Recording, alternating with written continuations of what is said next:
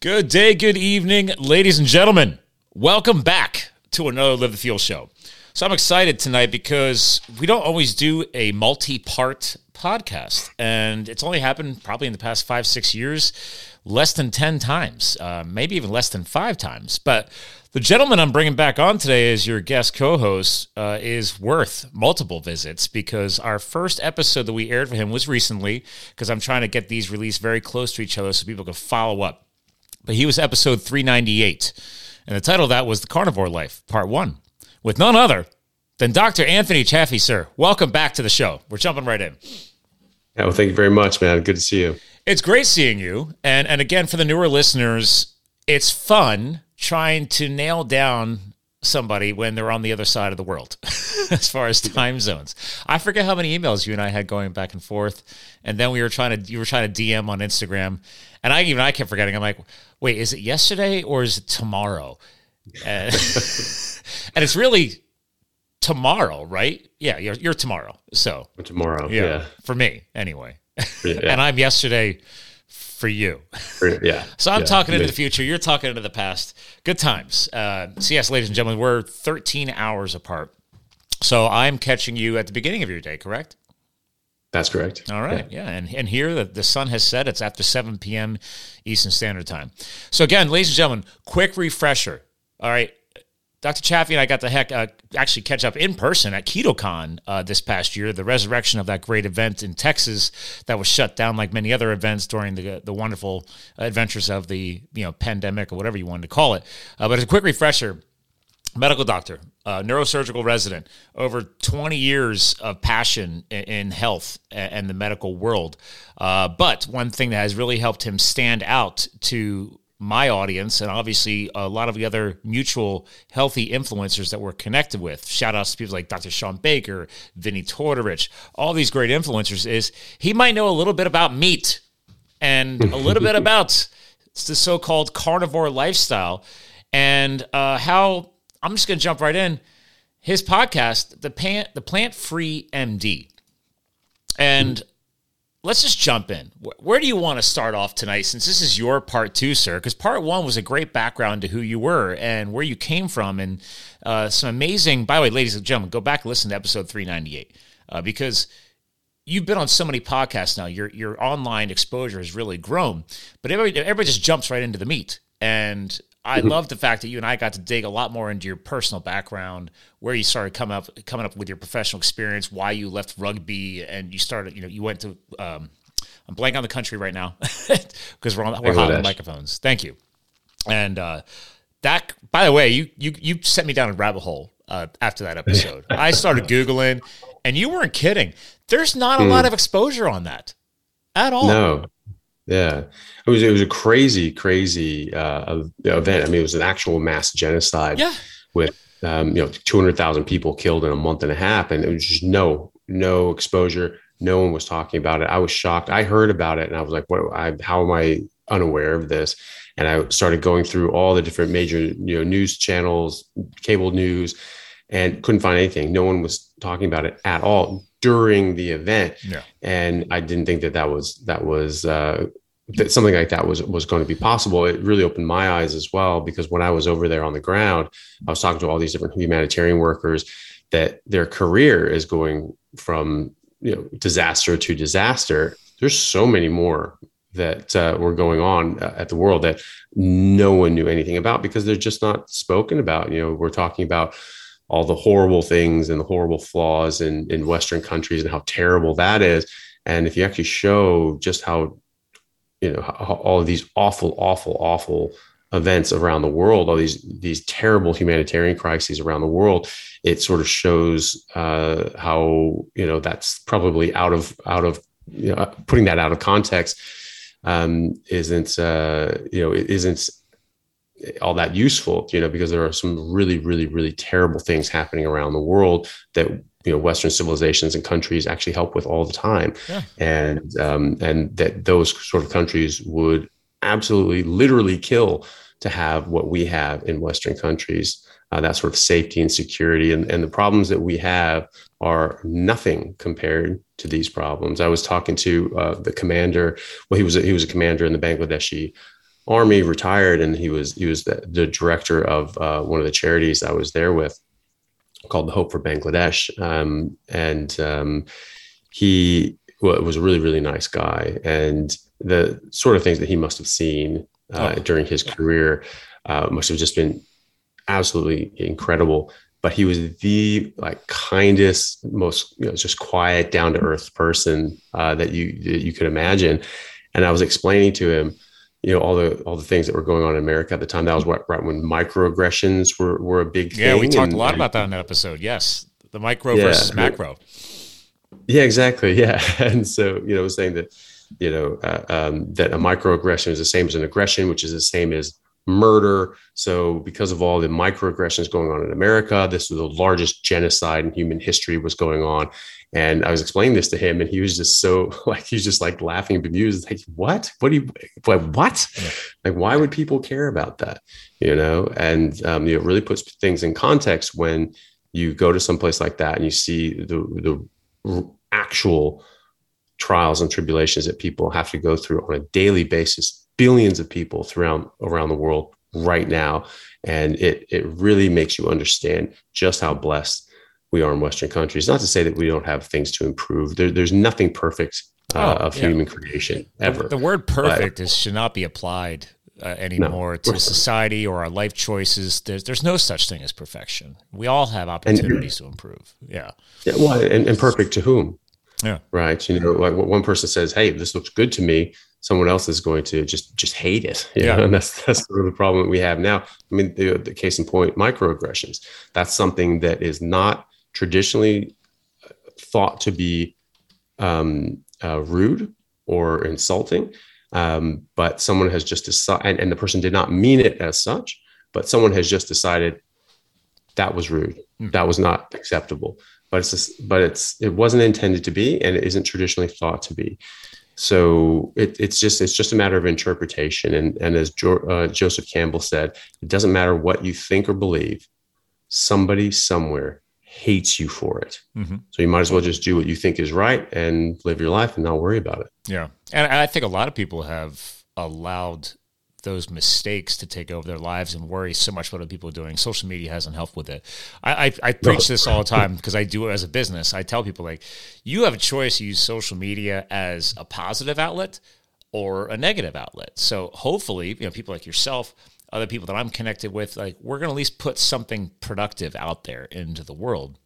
Uh, but also be ready to have somebody judge you uh, for it. So that'd be like all of a sudden you start changing up your feed and bringing back throwback posts from Bangladesh. Now, I would respect it because you're using your platform and your your positive exposure, what we're doing right now, for example, to bring some of that to light. Because I, I, anybody, I challenge you, please, like again, after that episode, ladies and gentlemen, I went and started diving deeper and deeper, probably on and off for a couple of weeks because it was still just mind blowing. And for years now, I've always joked around I call it the negative news network. So they, you know, the, the, news, quote the news, the people that are supposed to be serving us are serving themselves. All they care about is sharing negative things that could get likes, clicks, downloads, etc. And like you know, we don't have the history of respected people like Walter Cronkite, like those old school, you know, newscasters mm-hmm. and people who actually did their own research and really brought a lot of these types of things that you dealt with to the light. Now it's like, oh, there's not enough drama behind it, or there's not enough uh, uh, uh social exposure that's going to create, create something viral. And I was like, yeah, but this is mm-hmm. a, this is a very very bad thing happening in the world. Yeah, so, but it's real. It's real, yeah. exactly. Yeah. Uh, but yeah, if you start cycling that into your feed, you'll probably piss off I don't know, actually maybe a fellow meat lover because like I just want to see more about steaks and steak science and and, and, and, I was like, yeah. I, I, if I was you, I'd be like, I get that, but this is actually sort of my foundation. This is what I came from, mm. and it's important. But people are afraid to even do that nowadays. They're worried about what everybody else thinks, right? And yeah. it's a shame. It's a shame.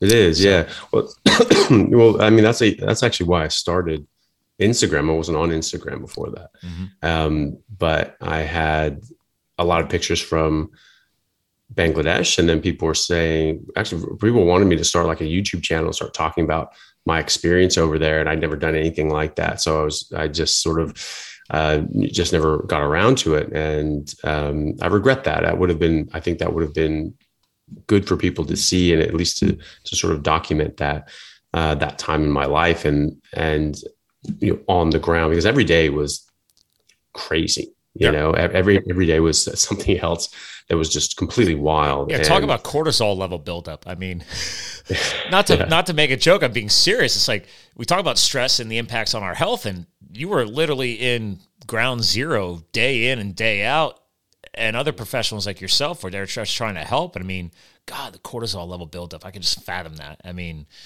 whew, yeah, that's that's a lot. Yeah, it was it was uh, it was very stressful. And there was a very it was a very well the most intense period of my life bar none. I mean there were there was some very crazy events.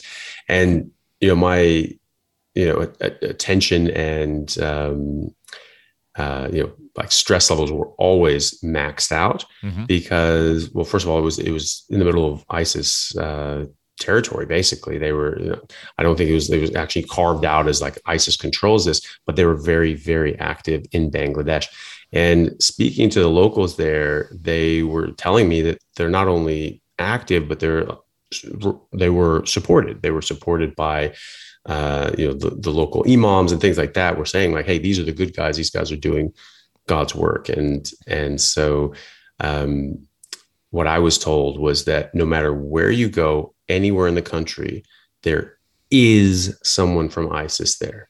Wow. You know, no matter where you are, no matter who you're with, someone there is in ISIS and not just someone who thinks that they're like good guys or whatever, but someone who is willing to kill and die for the cause. And you know, we were we were sort of out and there were people around. Um, and we're at like a, a, hotel restaurant and he was pointing around he was local and he, he was looking around and he said right now somewhere somewhere here there is someone from isis this is just how that works yeah. there's always and, like a silent silent player nearby just observing. Always. Yeah. Always. Yeah. There's always something there.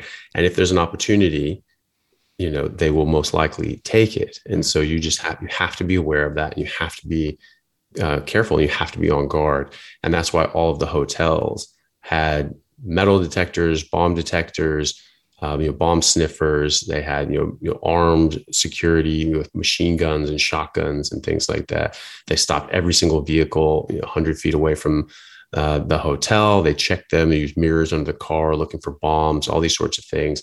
And you know, even us, you know, we come in and out. We were going through the metal detectors every single time. Sure. So yeah, there wasn't there wasn't um, you know, but at the same time, it was it, I was it was a good yeah. it's a good thing because that you know it it stopped the attacks. You know, before that there were many many many more attacks, and there were hotels being blown up uh, specifically for foreign aid workers who were coming to help. So, so back then, I mean, because that would be a great segue to kind of connect to the future too. But what did you do to battle that? How did you work through all that? Because you weren't obviously super, super.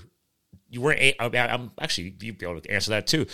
Were you able to live super carnivore in that world, right? At that time, with your lifestyle commitments and how were you be able to uh, overcome those severe levels of stress what were some of your best practices you know so i i hadn't had that sort of you know uh, realization again that like oh my god like no this is we're supposed to be carnivores we are carnivores and that's what i was doing 20 years earlier or at that point sort of 15 years earlier that I was I was only eating meat, and that's why I felt so good. I, that was actually directly after I got back from Bangladesh. Yeah. But funny enough, you know, I was uh, the things that I was eating.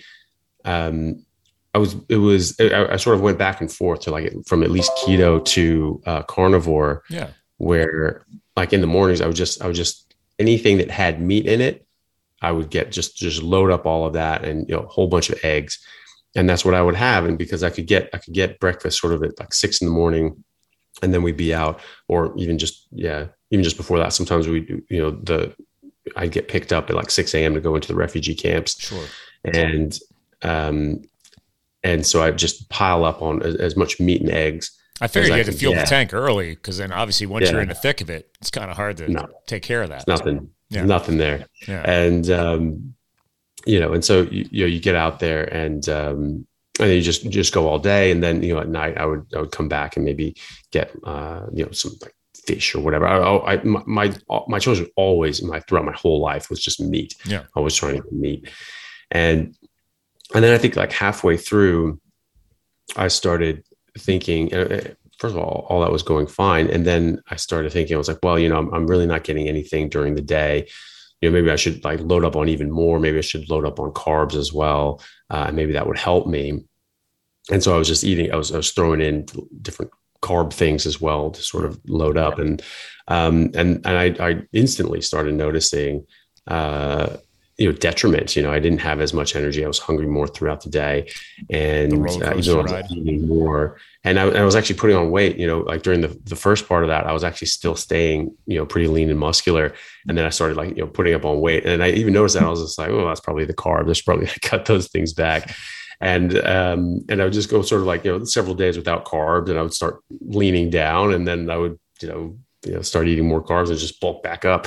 So um it was very apparent to me, you know, what going on and off carbs. I was always always meat based, and then as soon as I got back from Bangladesh, uh, my you know my brother had been trying to get me to watch uh, that that uh, Shawn Baker interview on on um, Joe Rogan. Joe Rogan, yeah. you know, sort of everyone.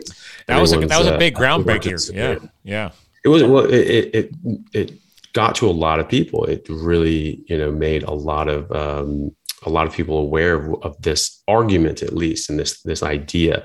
And for me, um, it I, I, sort of avoided it for a while um, because my brother was saying, "Oh, you you got to watch this." I you know the, the, Joe Rogan things. I mean, they're hours and hours long. I'm like, oh, I really have to hours time. My, my wife will not listen to my podcast. Um, she's like, "I hear you enough as it is." yeah, yeah. I feel like our, our, I feel like our significant others are totally going to take advantage of that. You got a show, you get it. She's like, no, yeah, yeah. I'm no, but yeah, she's like Joe Rogan. It's all about Joe Rogan. So if we're on a road exactly. trip, it's Joe Rogan. And I said, man, how does he go that long? Like I have a long format. We'll go an hour, mm. no problem. But two, three hours. I was like, you go, boy. Wow. Yeah. That's that's committed. Yeah, they're great. Yeah, it is. And it's really great with things like, you know, with, with like, you know, Shawn Baker, because you really flesh out his ideas or, like, you know, Jordan Peterson. Like, mm. I thought, I thought his original uh, podcast with Jordan Peterson were fantastic, probably the, some of the best out there if you want to get to know you know, yeah, and with somebody like Jordan, you got to go long format. It does take Absolutely. a while. The way his brain's yeah. wired, you got to let it flow. Um, well, there's so much there, yeah. yeah. and there's so much to talk about, so much to get into, and uh, for for Peterson because the guy just knows so much and it, and it's, and it's so deep, such deep thoughts.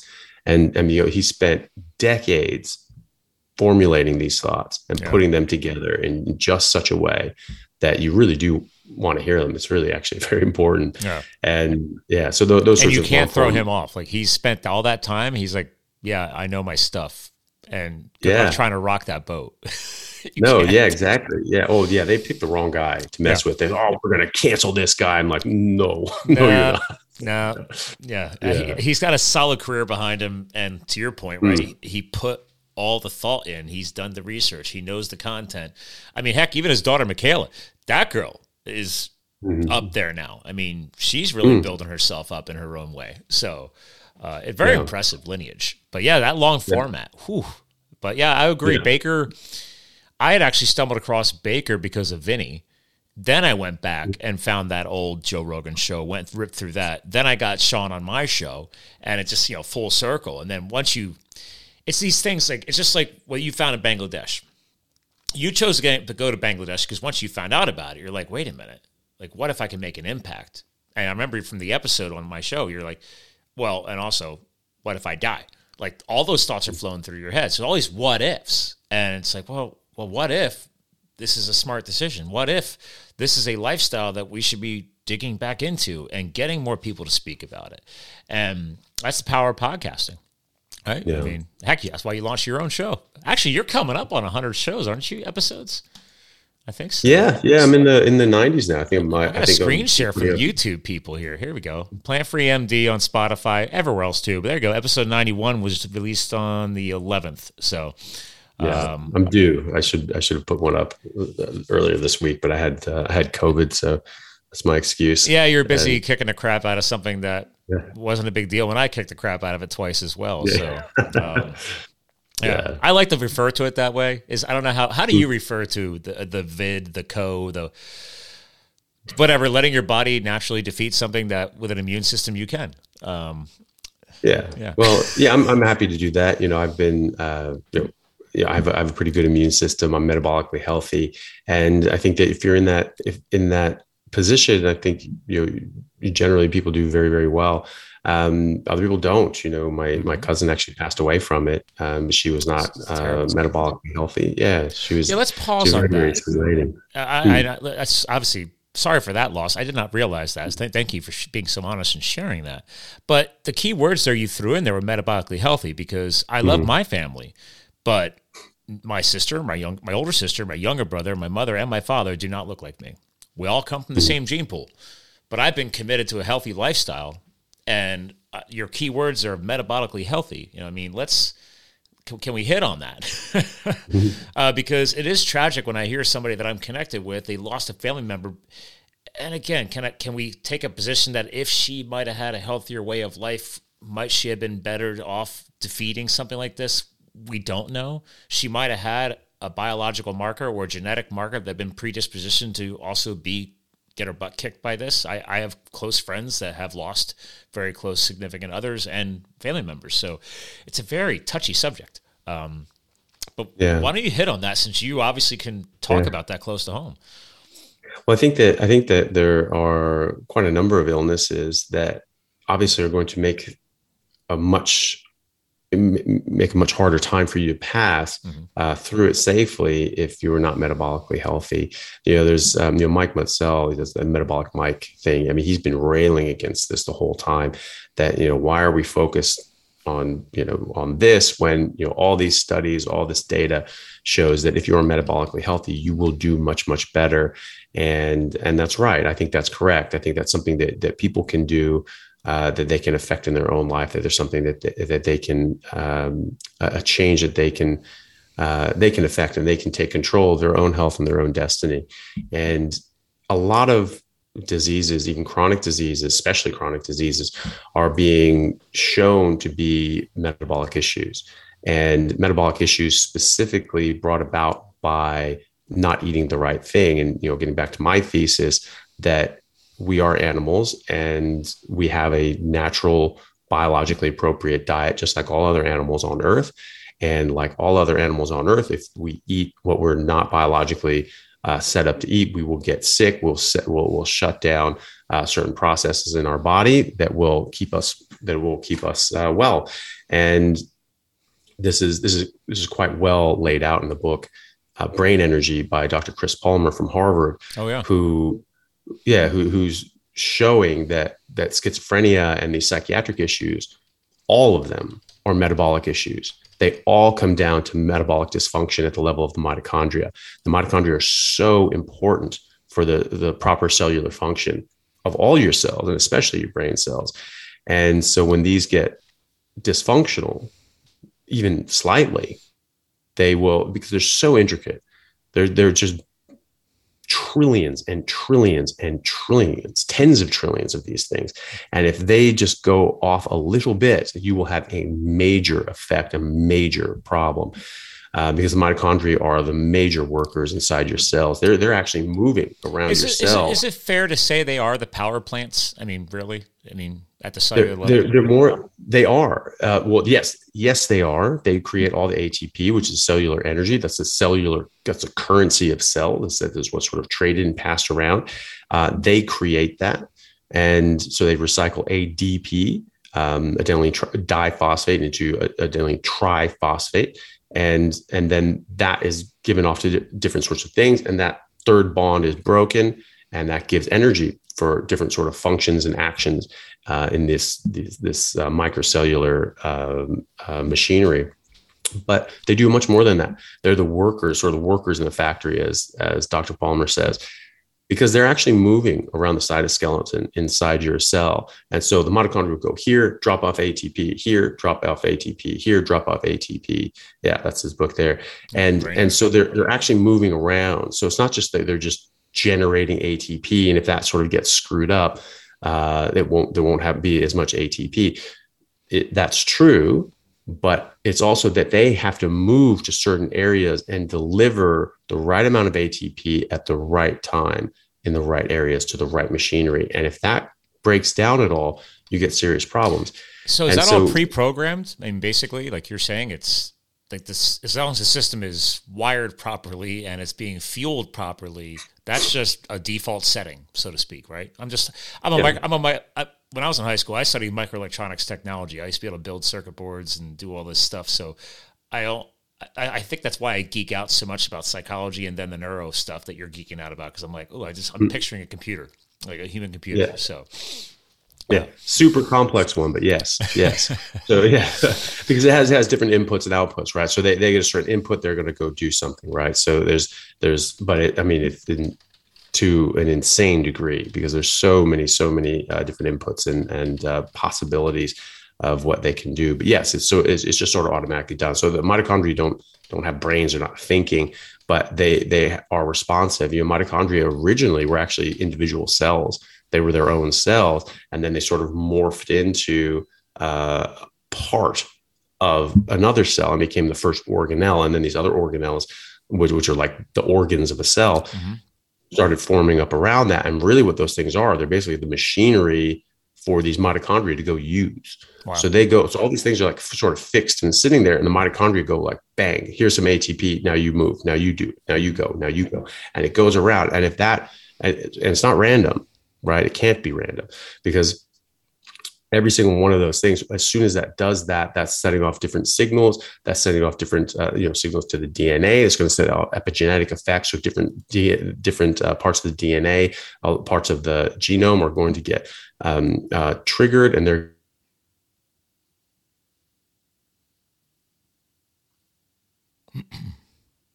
the most finely tuned precision instrument that we know of that exists, right? And you mess with that, that sort of gets a little bit out of whack, that it, will go wrong. And that is what we're seeing manifest as schizophrenia, as diabetes, as heart disease, as thyroid dysfunction, as uh, autoimmune issues, all these sorts of things. With things like dual personality disorder and things like that, right? I mean, that that could that be also so dual personality? Well, probably, and um, I don't know about that specifically, but you know, some of those things have to do with uh, major trauma. Like you know, if you if you split split your personalities off, there's generally you know, some major, major, major trauma, yeah. uh, psychological trauma as well. well I definitely um, know but, things like depression. I mean, obviously, uh, I've that is a major trigger. I mean, yes, trauma can trigger depression too, but I also know. I mean, again, what what is the what is the percentage of the brain tissue that's fat tissue? Again, fueled by healthy fats, all that. I mean, what? Yeah, it's like seventy percent. Okay, so it's like okay, yeah. and then if we're talking about starving that process, that system, those protocols, and not giving it the necessary fuel that is needed, mm. to, so to speak, fuel the fire. Yeah. Okay. Yeah. Well, you know, and, and look at this, you know, I mean, there, there are studies that actually show, you know, we, we call like, you know, when we're eating carbohydrates, we call that a fed state. We said, oh, that's a normal state. That's not a normal state. Mm-hmm. You know, I've been arguing this, you know, for years now that, you know, that, that what we call a, a fasting state, so called, is actually our primary metabolic state. That's the primary metabolic state of really, you know, nearly every animal in the wild. And we have studies showing that, hmm. uh, you know, looking at the metabolic uh, system of uh, different animals and you know and and yet we call that a fasting state just because by the time we were able to look at biochemistry at a molecular level everyone was eating carbohydrates so they said oh when you eat it looks like this and when you don't eat it looks like this other thing but failing to recognize that when you eat anything except carbohydrates it also looks like we're in that so-called fasting state so when you eat 4000 calories in ribeye you are not fasting no. Right. But we call it a fasting state just because we're, we're just so stuck on that terminology. It's, it's wrong. We need to throw that out. And so you, when now there are studies looking at, because there are thousands and thousands of studies uh, looking at, you know, ketogenic diets and, and, and showing the benefits thereof, or even calling it a fasting mimicking diet because we have all these benefits from fasting and say, oh, but can you do that and still eat? And like, well, by definition, no. But of course, you do a fasting mimicking diet. It mimics mimics the metabolism that you'll be in, in a fasting state, which of course is just your primary state. And so, yes, you have all of these benefits from being in a fasting mimicking diet, which is just a ketogenic diet. And of course, what that means is that that's actually our primary metabolic state. That's actually a good metabolic state to be well, in. For the beginners, I've, I've been doing I've been experimenting with fasted states, you know, fasted protocols since 2010. So, I mean, I've got at least a decade of experience personally. So, I like what, what do you call that? Like the N1 experiments nowadays. I mean, I mm-hmm. guess I'll just build my own re- report. Seems to work. Just throwing that out there, by the way. I come back. I have actually set PRs in my gym coming back after a two day, you know, fasted uh, protocol. And people are like, well, oh, you're trying to lose weight. I'm like, no, I don't. Yeah. I don't need to lose weight, dude. I'm an endurance athlete. Mm. I, am good. Like I, I, float between 185 and 190. I'm just under six foot four. Uh, when I go donate blood, they love me. My blood is awesome. So, uh, but yeah. fasting, which by the way, on this note, I just found a new documentary. Have you heard about um, uh, Chris Hemsworth's new thing? No, I don't think so. Well, you know who he is, the, the actor. Yeah, right. Yeah. So on National Geographic, he partnered with National Geographic to create a new docu series. I just started watching it called Limitless, and you know, live better longer. And like I think it's the very first episode, or I watched, or the second one. Uh, Doctor uh, Peter Attia is there, mm-hmm. And he puts him through. He's never done a fast, and he put him through a four day monitored fasted like protocol on the episode. It was awesome. Yeah. And he made him keep working out and doing everything else. And Chris was not a happy camper. But the whole point, the whole point behind it is is test is like he wants to find a way to live longer and be healthier by understanding stress and understanding these mm-hmm. stressed states of the body and the mind. And and that's why Peter said he's like you won't realize it today. He's like, but going through a proper fasted state from time to time, like that he put him through, he's like, you're putting years back on your life. You're helping your body shed all this bad dead juju. I don't know if you get you geek out about that or not. I mean, I, I actually on that note, do you get into the fasting at all? So.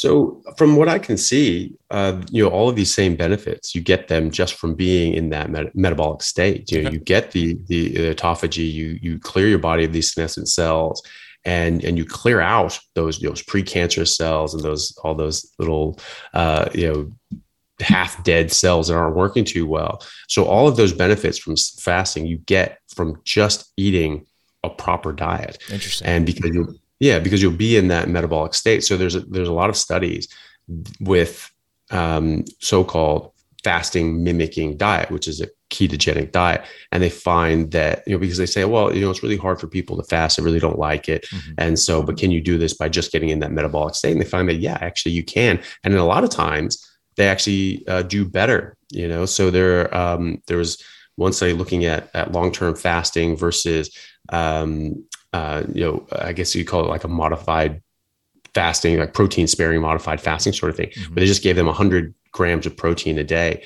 and they found that you got all the same benefits except you didn't get uh, you know, nearly any of the side effects. Some people that were doing long term fasting, they were like, uh, like getting hair loss and things like that. Oh yeah. People that were getting getting 100 grams of, of uh, protein did got no hair loss, and uh, and other things like looking at for diabetes in rat models, they can actually regrow the beta islet cells in your pancreas that, that create insulin. So even for type 1 diabetics, you could actually reverse that by by fasting. And they said well you know that that's really hard for people to do. Can you do it in a fasting mimicking diet? And they found out yeah actually you can get the exact same benefits. And uh, in fact some of these people some of these studies like i said you know you get even uh, more benefits. You're even more healthy. You get all the benefits from fasting.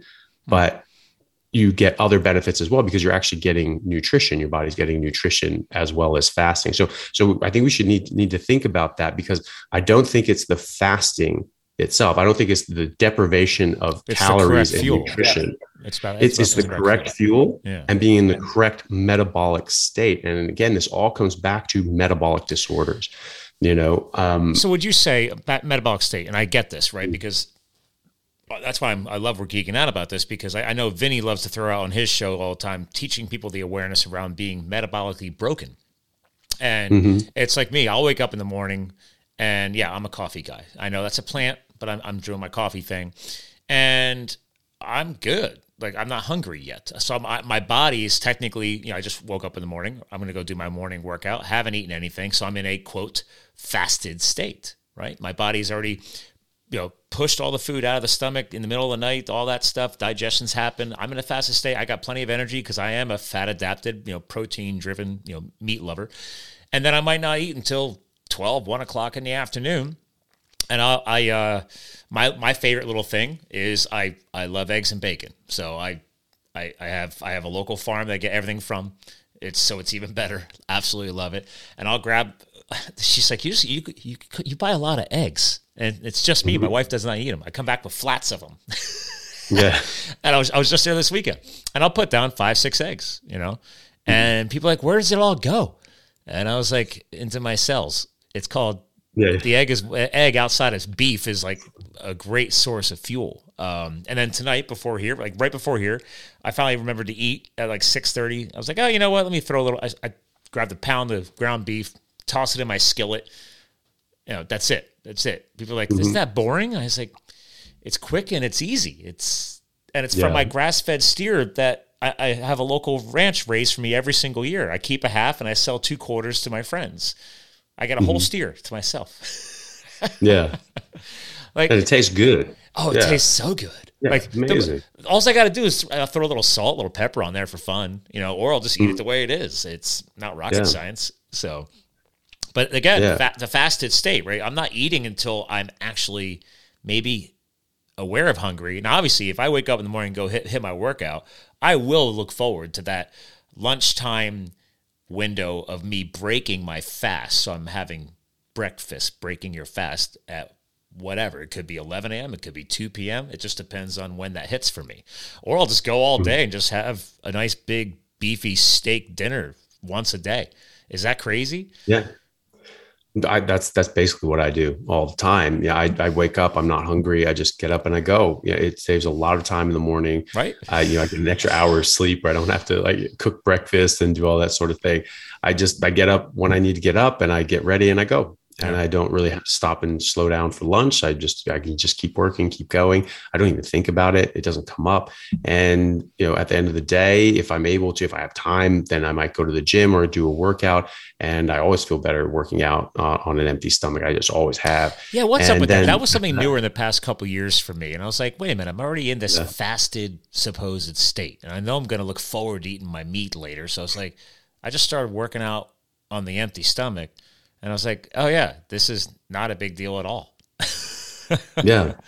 Well, I, you know, I just I just noticed that just just from trial and error that you know yeah. if I if I ate anywhere near like training practice, you know, because I would I would have rugby practice after uh, you know, after you know I, would finished with you know high school, college classes, and I would just be training all day. And so if I if I noticed that if I if I ate you know, my friend says like, "Oh, never eat within two hours of training," and like that definitely that's a problem. You'd be puking all of that oh, up. Yeah, yeah. um, but I even noticed like you know, two hours wasn't wasn't long enough. You know, three hours wasn't. Four hours was maybe okay, uh, but I just felt so much better if I just had nothing. And so I I just noticed that, and I noticed that on on game days as well. That if I ate something at any point during that, if I ate any breakfast or anything like that, I would just I would just feel slowed down. And I think, you know, that you know, your, your, you know, your, your gut takes a lot of blood, takes a lot of energy to digest this food. And so you're, you're diverting a lot of blood that you need in your muscles that you need in your brain. Mm. and you know when you eat you go into a rest and digest mode. Your body is just says hey you know we got our food we got our fuel. You can slow it down. Just shut it down. Let's conserve energy. Let's conserve calories. And let's work on rebuilding uh, the structures as opposed to you know go going and going fighting a you know a polar bear or something like yeah. that and so you know you're just diverting energy in different areas so if you're if you want to uh, be using your brain be using your body in a, in a very high high energy dynamic way it's not a good idea to put a big bolus of food in your gut and divert a lot of blood there I, I realized that years ago when I, I, I thought I'd get into running I mean, rugby, that's a lot of running back and forth on the field, but that's mm all like intermittent, like interval training style. I, I thought I'd go try and do a marathon. But back then, and I did it, um, and I realized I'd rather bike 100 miles than go run 26 or whatever it is. So I went back to my cycling life. I love rock climbing and skiing and biking. But anyway, I, I was like, check it off the list. Did, did, the Marine Corps Marathon back in 2008 in Washington, D.C. And uh, that was, you know, stress in the body. But, but back then, I didn't know any better, right? I was still listening to the magazine, you know, fitness guy, men's health or whatever, right? And they're like, oh, yeah, the whole pasta thing.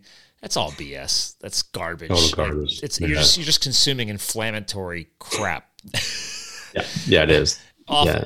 But it's like last year I did my first ever ultra mountain bike race. It was hundred miles on a mountain bike with ten thousand feet of climbing right here in Pennsylvania. I, I found it a couple years ago, and I'm like, well, that looks like it's going to hurt. Let me go try that. And I did the whole thing fat adapted. Mm-hmm. People like you can't do it. I was like, challenge accepted. Yeah. Uh, granted, I, mean, I, I, looked forward to the uh, the campsite steak that night that my buddy was prepping for me because I was like, I put that thing down and then some. I probably had two steaks if I remember correctly, but I did yeah. a fat adapted.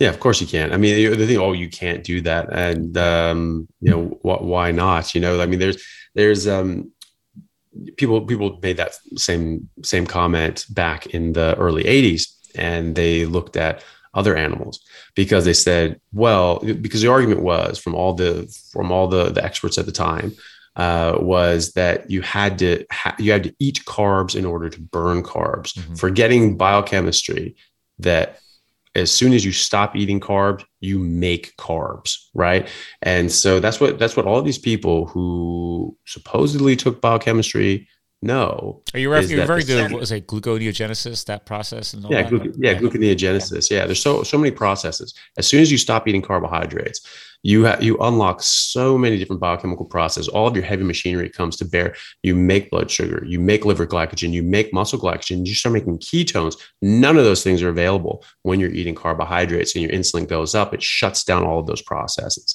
because insulin, you know, in, in layman's terms, forces energy into cells. It doesn't allow it to come out of cells. It mm. blocks lipolysis. It blocks proteolysis. The only uh, fuel source that you have now are the carbohydrates that you have eaten and now are being stored in glycogen. And then you can sort of use those. Those will run out in a matter of hours.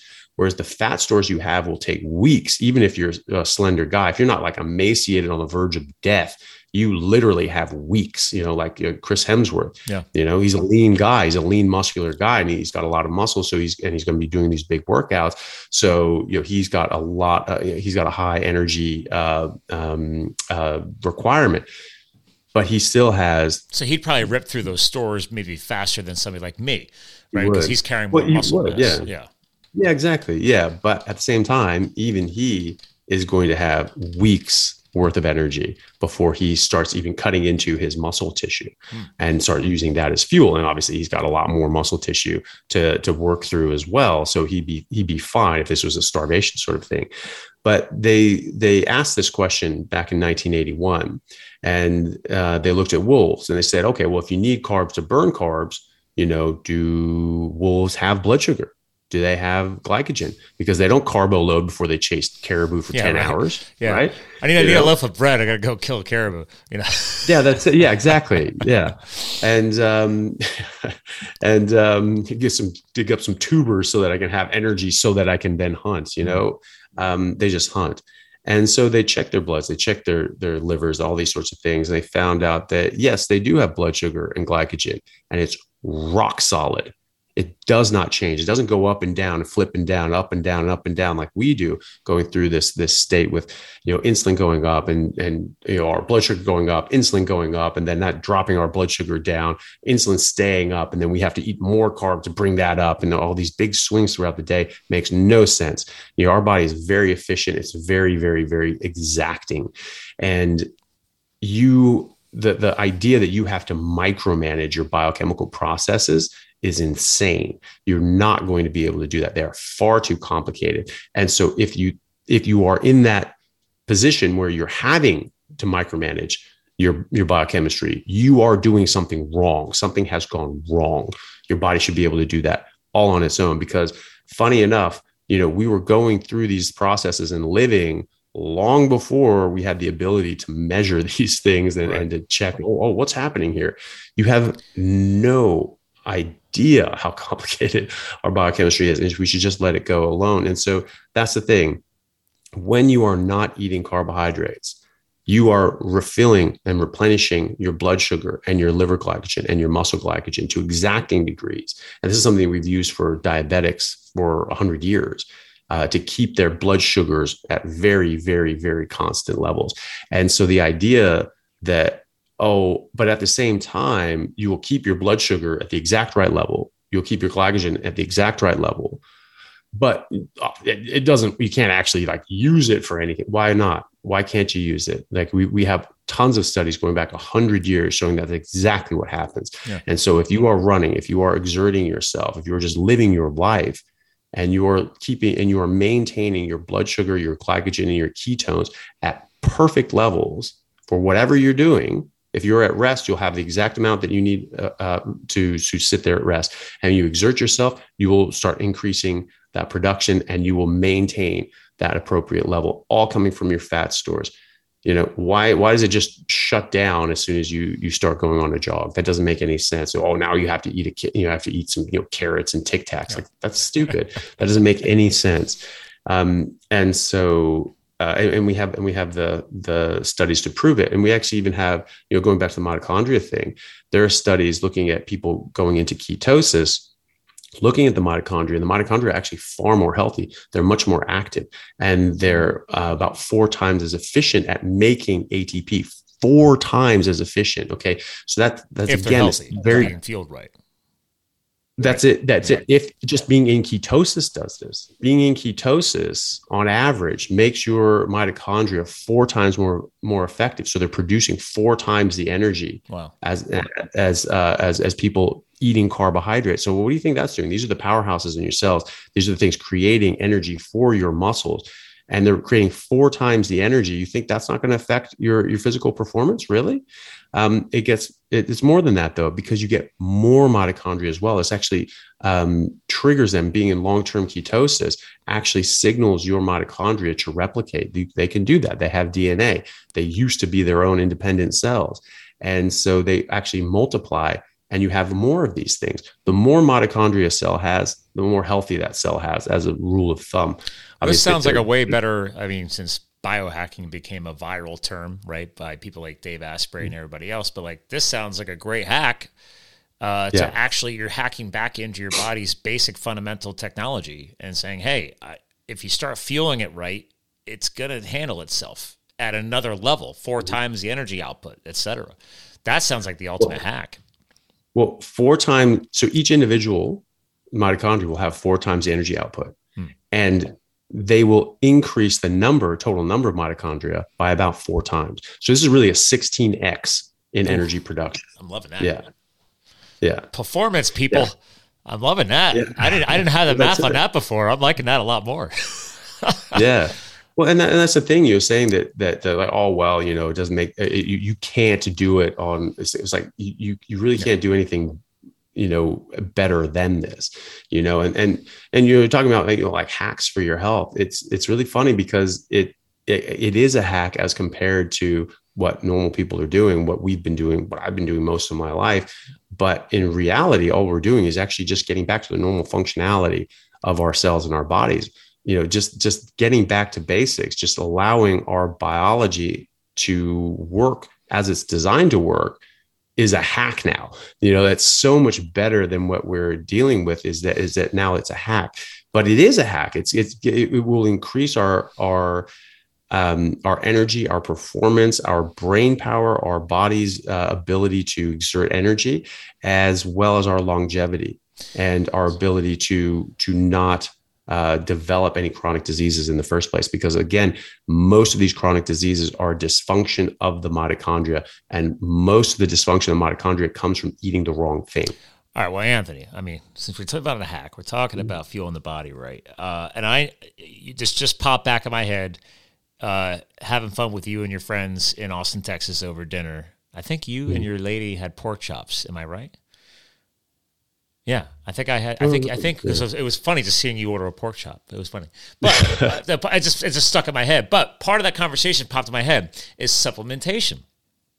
It just popped in my head because I remember you don't supplement, correct? No, There are no vitamin supplements, no because again, I mean, this is a great tip I've had on other shows is people like Vinnie, and the people like guys like we didn't even have supplementation until what the early 1900s. So as far as inventing I mean, the ability to create that, yeah.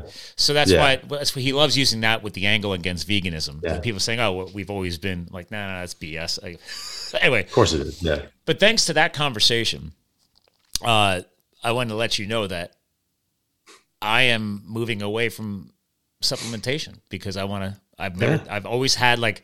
I just tossed a basic multivitamin in there, and uh, you know, I was like, well, I'm I'm probably more carn if you need to label. I'm more carnivore now than I've ever been.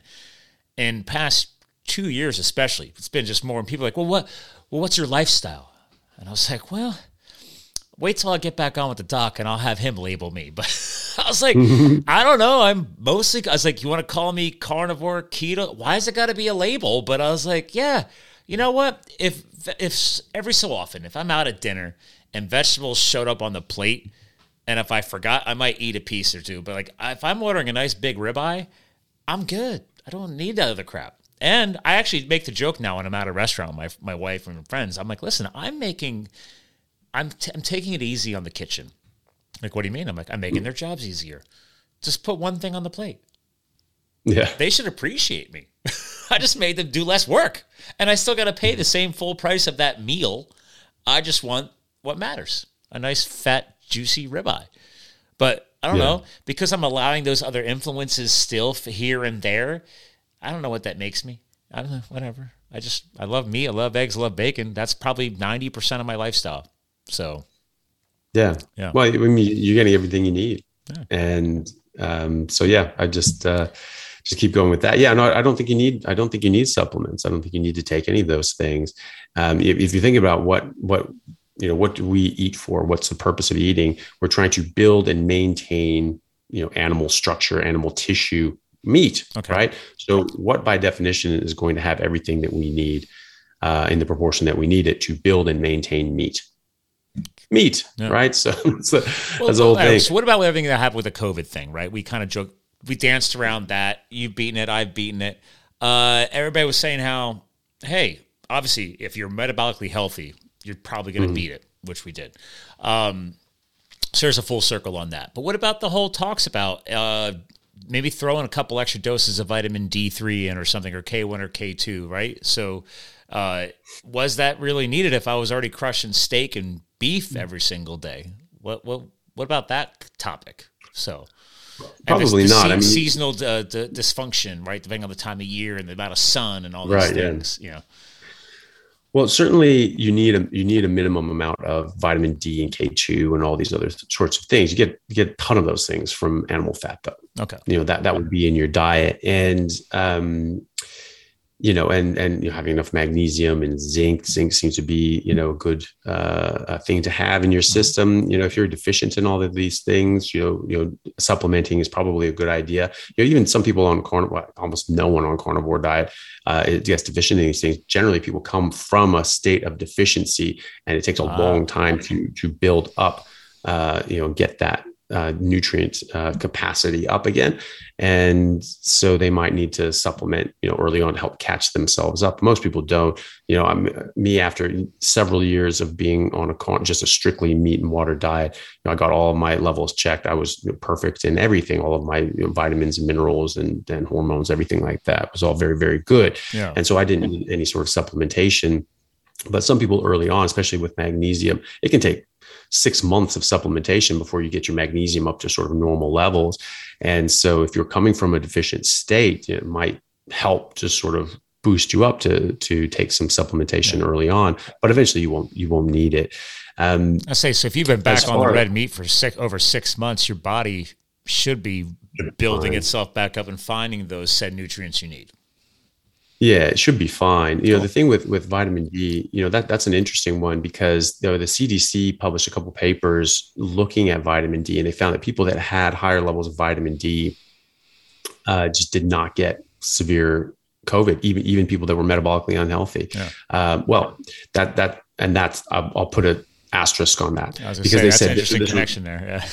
yeah, because, yeah, that's the thing because they'll they'll you know they said you know they didn't they said that just sort of like of all demographics, right? So they just say all demographics. So this would you know say that, but um, that uh, and after a certain level of vitamin D people had that they didn't uh, they really didn't get any uh, uh, mortality rate basically you know like everyone was surviving this if your vitamin D level was above X mm. and if it was sort of above 2X they weren't even getting any long-term problems from it. They weren't getting any like uh, major long haulers or whatever they were calling it yeah and everything. yeah yeah long COVID sort of things and so but if you if you look at it um, vitamin D is, is a very good marker for metabolic health.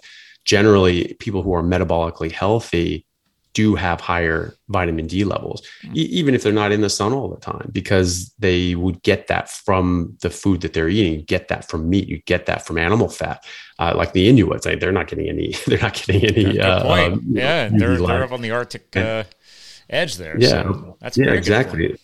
Yeah, and so and they have they have plenty of vitamin D, and they're very metabolically healthy, and there are studies looking at vitamin D supplementation and just getting people up, or you know, basically artificially up to those levels of vitamin D. They don't seem to have the same health benefits that people who are just at those higher levels of vitamin D get. And so it may be, well, it is, it's theorized by uh, by other people that I've um, that I've spoken to, like Dr. Paul Mason, that vitamin D is a is a very good surrogate marker for meta, metabolic health, mm. but just bringing it up through supplementation, uh, you know, may not actually uh, be the problem. Like you, you certainly need a certain amount of it, yeah. but past that threshold, it's not necessarily it's not necessarily conferring uh, other benefits, but having higher levels shows that you are more metabolically healthy. That it's more of a more of a surrogate marker for metabolic health. Well, and again, if we look at the basics of supplementation, you're supplementing for a lack of something.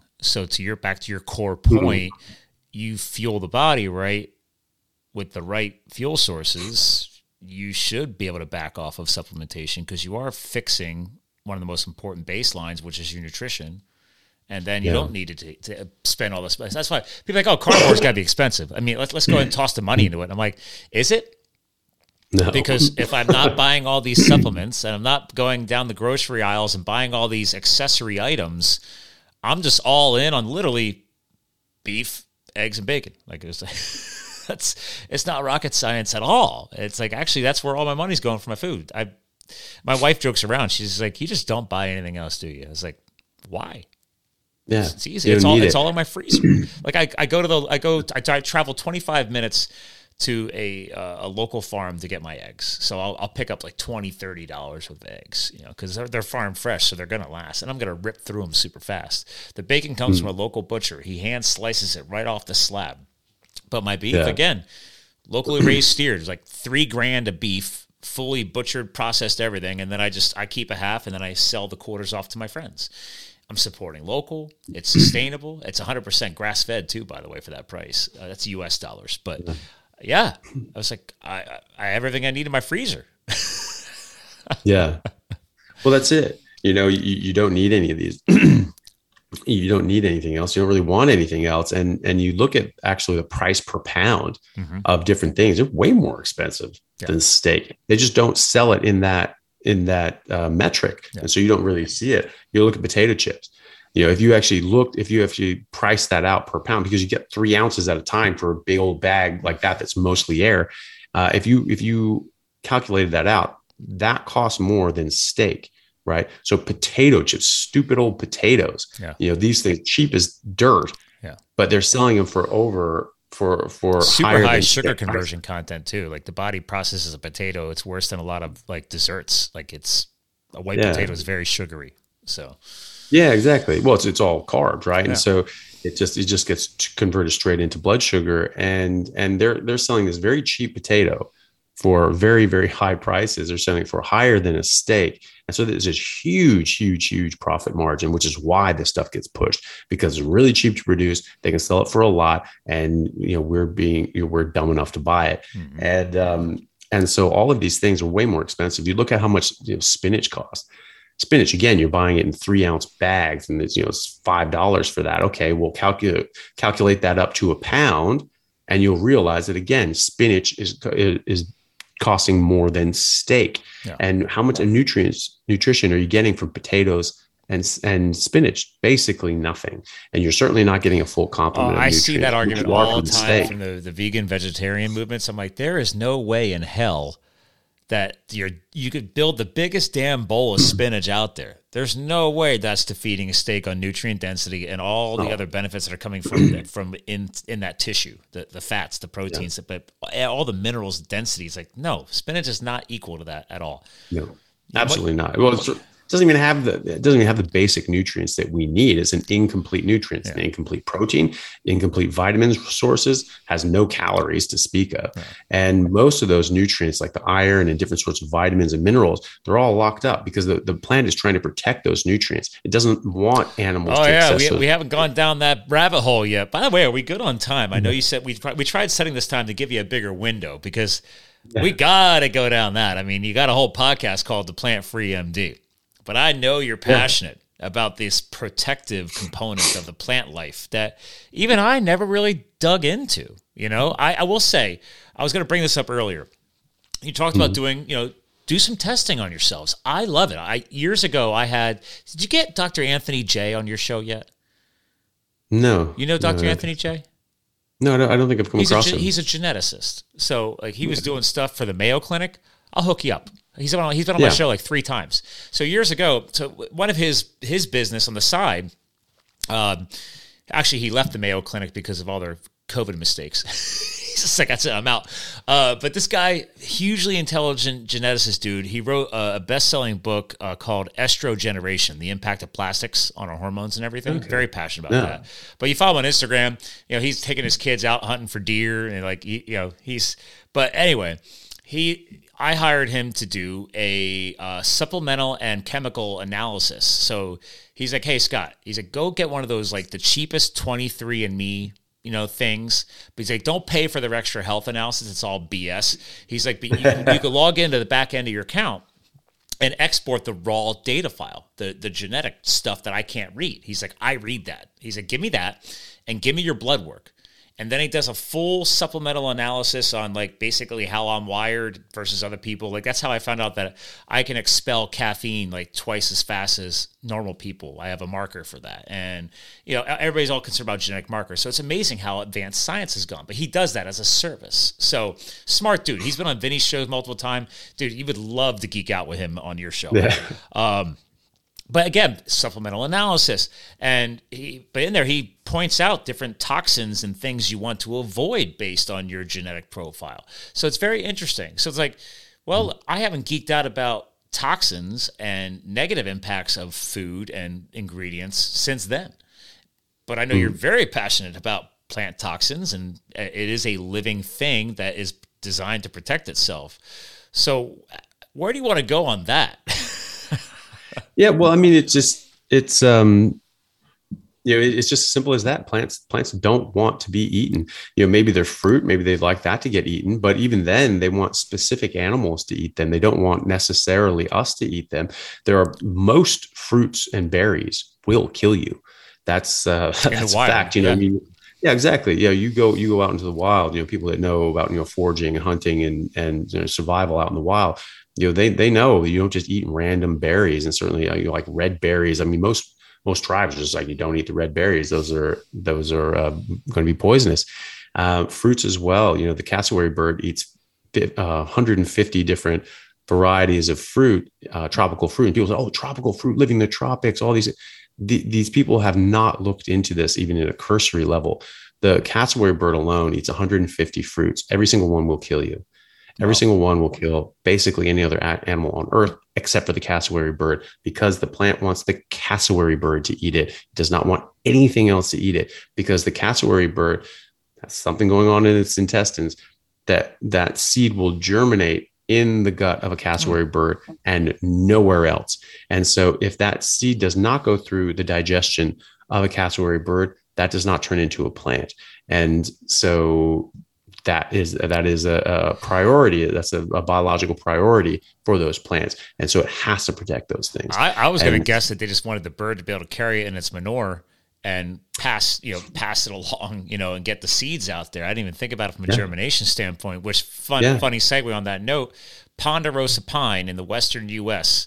Those mm-hmm. seeds will not germinate unless wildfire moves through and activates oh. them. So the ponderosa yeah. pine is a very, very fortified tree species.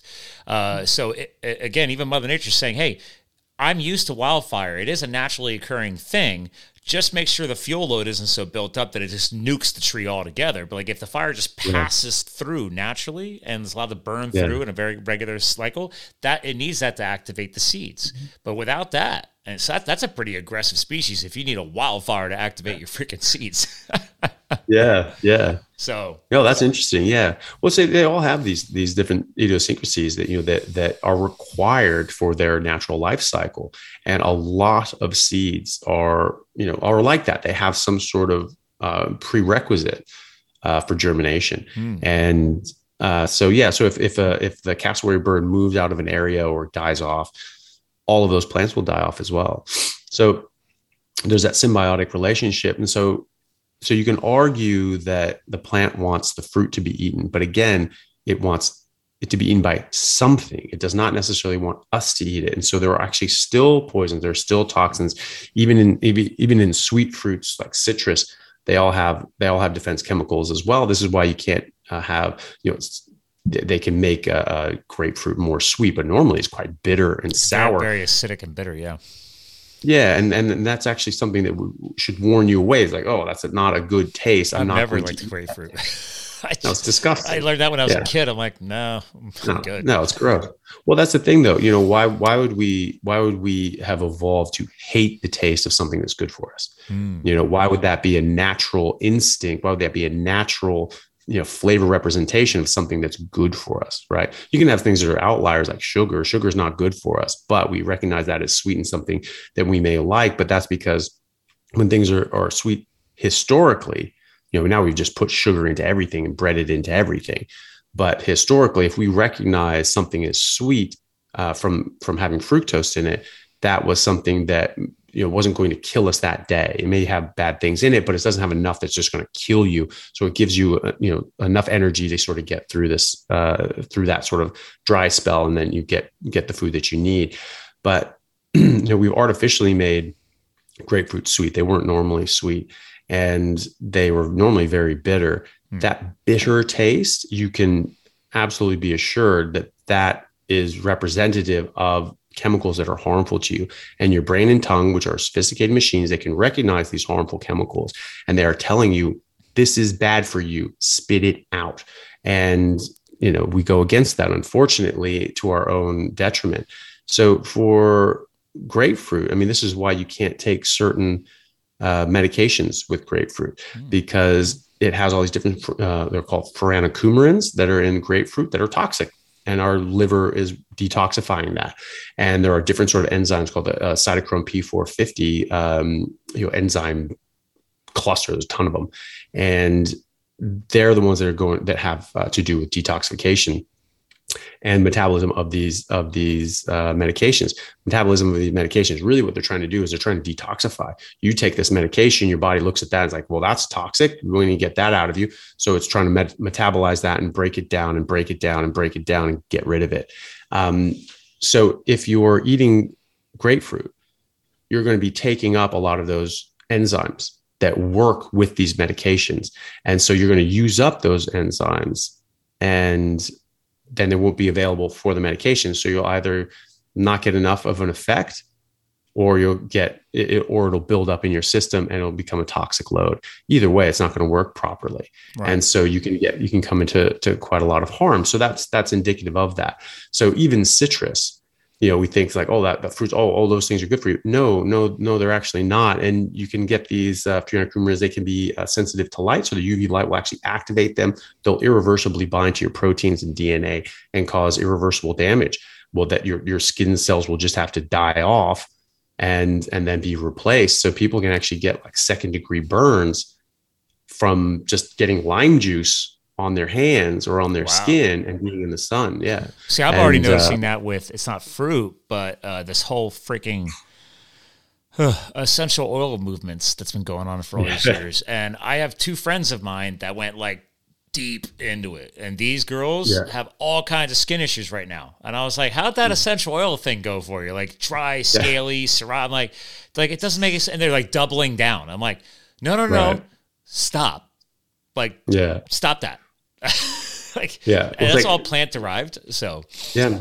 Well, it's like it's like any failed political policy. They say this like, oh, we need to do this. This will help people, and then people, you know, that that don't think that's a good idea, saying, oh, actually, I think we'll have, you know, problem X, you know, instead of you know, uh, benefit A, and they go, well, let's just go C. We think it'll be fine, so they get it through, and then sure enough, has problem X, and uh, and say like, hey, we told you it's problem X. Let's get rid of this thing. Let's do something else. And so, you know what? It's, it's probably because it was it wasn't funded enough. We didn't really do it because you were against it, and we didn't really go after give it a And second so chance. That's Let's the problem. down. Yeah, yeah. Yeah, exactly. Yeah, yeah. You just, we saw how that worked with with the whole past three years. Uh, well, you know, it's on. I know it's like, for example, until I got all that stuff done with Anthony, with Dr. Jay, um, he was like, I was like, you know, is there something to eating green peppers? He's like, well, it's a nightshade. I was like, he's like, but that'll pop up in in my analysis. he's like, I was like, he's like, why do you ask? I was like, well, like when I was younger, I'd go eat a cheesesteak in Philadelphia was what you would do, and you got peppers and onions on it, and and I would get like a little GI distress, and I just assumed it was. You know, it's a Philadelphia cheesesteak. It's not the most elegant thing in the world. There is beef in there, but uh, and then I would like I would start eating green peppers here and there, and I just stopped eating them. Like mm-hmm. I could, I could for some reason handle the red pepper, but like a green, a regular green bell pepper would just piss my stomach off. Hmm. Now, obviously, I don't eat any of that, but I mean, that was interesting. I was like, oh, my body's trying to talk to me, and that's something Yeah. I've learned over the years of podcasting and becoming a health nut is that to become optimal, part of that process is your brain gut connections, everything starts communicating better. And if we actually can listen to our own bodies, like to your point, right? Like eating something bitter is probably not good. Eating something way too sweet, probably not good. like let's listen to our bodies. And it- I just wasn't listening. Now I'm like, oh, Yeah, I don't have any GI distress eating meat. yeah. And, No, I've some, I've oh, oh, and somehow I, I, I pass things through the body and I'm able to use a bathroom once a once a day. And Yeah. I'm not doing that three, four times a day. You know, like some people are doing. You're like, oh no, carnivores, you you, you, you guys have uh, gut distress. I'm like, I have no distress. Well, look. I mean, look at look at that argument on its face, right? They say that you can't you can't break down meat. That it takes ten years to break down meat. Well, I'm sorry, but it's not going to be in your body for ten years, is it? No, it's right? gone, it's gone the next a- day. This is a one way tube. It goes that way, Yeah. right? And so it's not just going to sit there and just bulk up and be like, no, it's meat now, so it's going to sit here for ten years. That doesn't make any sense, right? So as long as you're you're passing stools, you're not having obstruction. This is going out, and uh, and they're saying, Anthony, well, that, I, need, I need to have fiber, or else I won't be able to pass the meat out. Yeah, but but look at that, right? Because they're saying that you can't break down meat. You, it takes ten years to digest, so you shouldn't eat it. So you should eat fiber, which you can never digest. Mhm. No vertebrate animal can break down fiber, and that's good for your digestion. So which one is it? Right. You know, is is not breaking down, not digesting something good for you or bad for you? Because you're saying it's bad for you with meat and good for you with fiber. Also, it's it's stupid because of course you can digest meat, you break it down and you absorb it within you know two hours.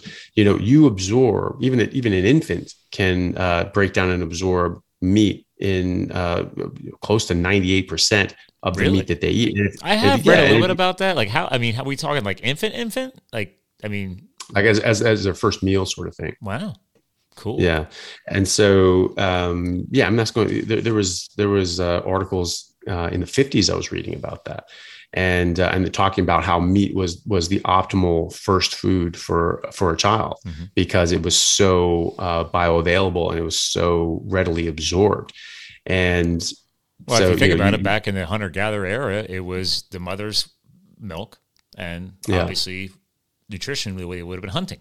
It would have been meat. Yeah, Yeah. it would have been meat. That's it. And so that's exactly what we're supposed to be eating. That's exactly what they're supposed to be eating.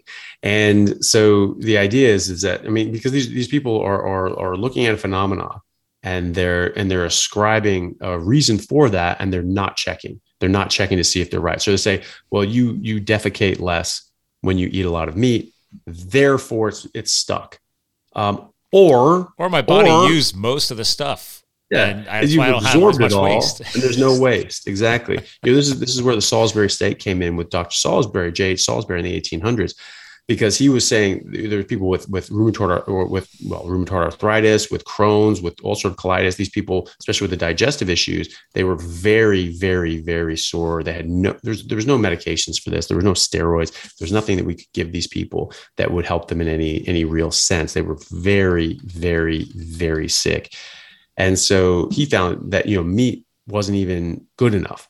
Hmm. That you wanted to get rid of all the gristle as well to make sure that there was no residue, that there was nothing coming out, that you were completely resting the bowel. And so uh, a Salisbury steak was you. Everyone had their own grinder. Everyone had oh, their I, own. I had a Salisbury steak as a kid. And then they oh, turned they turned them into those TV dinner things too. That was a popular yeah, one we always got. And probably not the healthiest way to cook yeah. it, but I, I well, I, that was the only way I, I knew of it. I, yeah. I thought that I knew that as a kid. I always thought it was like a place name, like Salisbury, England, but it was actually named after Dr. J. H. Salisbury, mm. right? Who did you know 30 year research project into optimal human health, and he found that people just stopped eating plants. This is long before processed sugar, processed foods.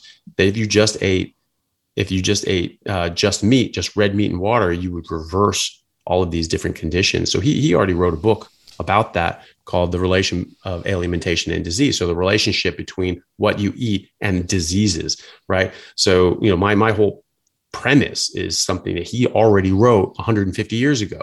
Yeah, and uh, and we just we've just completely papered over it and forgotten about it.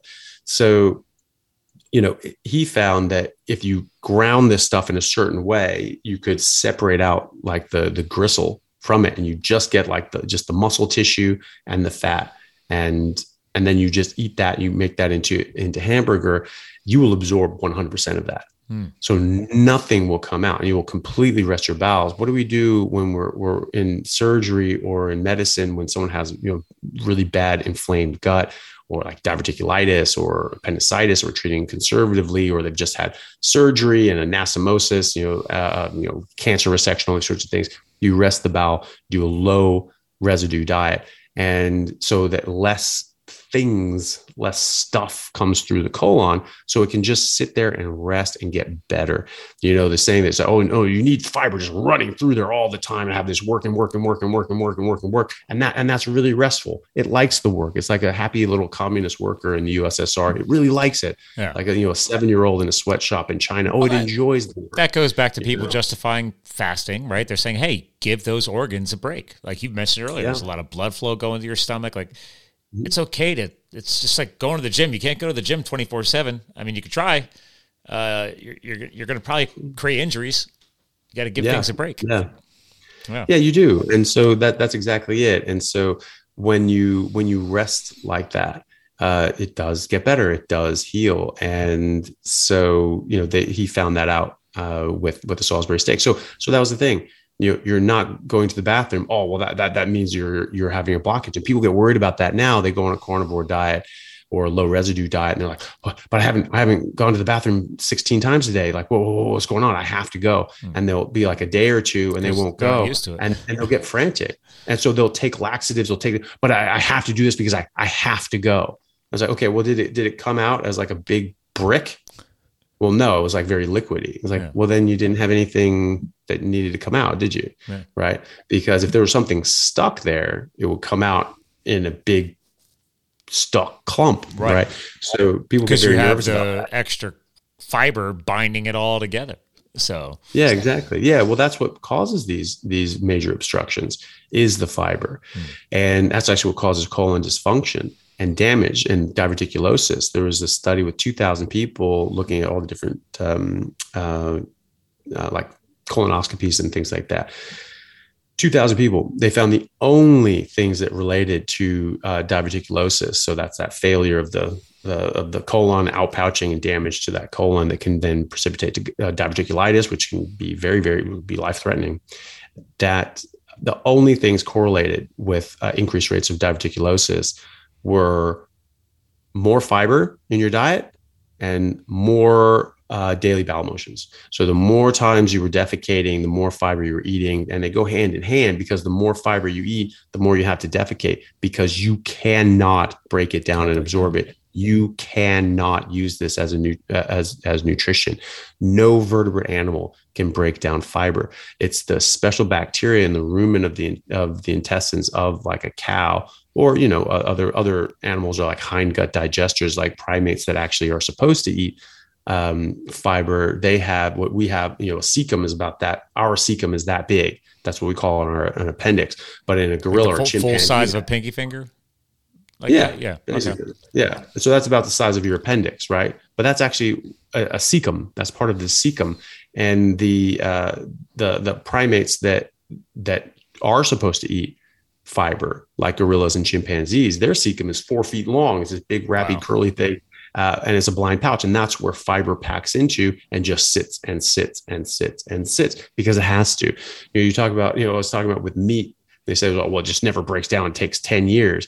Uh, was like, well, where's where's it going? Because we just have this right. one tube. We don't have that out pouching. We don't have that blind pouch that just sits there. I've never seen an obese carnivore. Like if if you were storing it all right, then your gut would you you start developing, I guess, a meat belly, which looks like a yeah. beer belly, but it's you know, like it, yeah, it's got to yeah. go somewhere. yeah. Well, that's it. It had to sit there. I mean, think of think about you know uh, a gorilla. They have big old guts. Cows, big old guts. Because oh, yeah. there's a lot of plant material that takes a long time to break down, mm-hmm. and it's so fermenting you know, and everything else. Yeah, that's right. Yeah, and so you know when they're when the fiber goes into their cecum, it sits there and sits there and sits there and sits there. Right. We don't have that anymore. We don't have any blind out pouches. So ours just has to go it has to go it has to go and so you know that's how that's how you know that this isn't this isn't what we're supposed to be eating we don't have the ability to break down fiber anymore so why are we eating fiber? All animals that eat fibrous plants in the wild have the ability to break down fiber. We don't have that ability anymore you know? So you know people can talk about like oh well if you look at the length of this and this that and the other well first of all they're all wrong about mm-hmm. that. They misinterpret all of those things. But it doesn't matter. What matters is functionality you know? What can our guts do? Can it break down fiber? No. Then don't eat fiber. That's it. It's a pretty simple equation but yeah. Why do we have to complicate things? Well we're really good at that uh, as a species. We love to make things more complicated. Well, what people are making it complicated for us uh, to push their own narrative and agenda, and I think that it just you know you know behooves us as as people trying to learn what's right for their body and learn what's right for them to to to question these things, and to look at these things, look at them in a straightforward sort of manner, and and and say, well, why would that apply to us and no other animal on Earth? Mm-hmm. Why would it be that we eat hundreds of different varieties of plants? No other animal on Earth does that why is that that we're if we're supposed to be eating plants that none of the plants that we're eating even existed 10,000 years ago ah, good point which too. ones of these are yeah. supposed to are we supposed to be eating which one of these did we evolve to eat if none of them existed you know it may be that we ate some plants maybe some plants are really good for us none of the plants we're eating are them because none of them existed and, you know, and if there was a plant that we were eating, like all other animals on earth, it would be a very select few, not this wide variety. Yeah. You know, they're saying that you need you need to eat this plant and this plant and this plant and this plant and this plant just to get a basic complement of nutrients. Well, look at where all those plants came from. First of all, they're all bioengineered or through hybridization and different sorts of farming practices. And Oh, also, yeah. nutrient density all, of, our of our veggies, so to speak, that are in the grocery store is nowhere near it was 20 years ago. If you oh, yeah, exactly right, yeah, well, that that's very true as well. But then you also look at the fact that all of these plants that you say that these are required for proper nutrition, they didn't they didn't arise on the same continents. Hmm let alone in the same areas. So, you know, and again, none of them existed 10,000 years ago. So none of this makes sense. None of this makes sense uh, from, you know, it doesn't pass the smell test. And, you know, before you even get to that, you can look at the fact that no plants, no fungus contains a, a complete complement of nutrition for humans. None of them. You have to have meat no matter what you do. Even if you want to eat plants, that's fine. You do what you, you know, you whichever you want to do but you have to have meat in order to survive unless you're taking a bunch of supplements and things like that. Uh, it's, um, it's funny you bring that up because uh, oh God, how long ago did I make this post? It went pretty viral. November 23rd, I put, you know how people do the side by side things on Instagram now where you can, like, you're mm. watching somebody else's video? I was like, you know what? I'll stick one of those up there. And uh they call it the remix.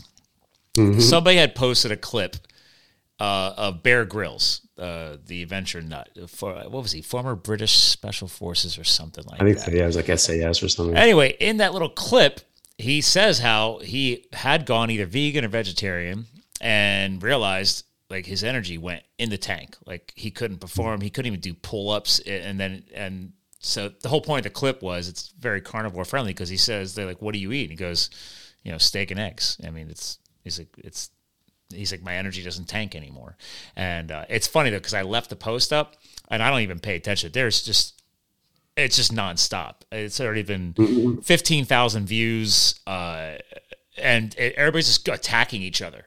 You're used yeah. to, you're used to this. It's like I don't have to do anything. I mean, you got the hardcore meat lovers, you know, making comments, and then everybody's throwing different science back and forth.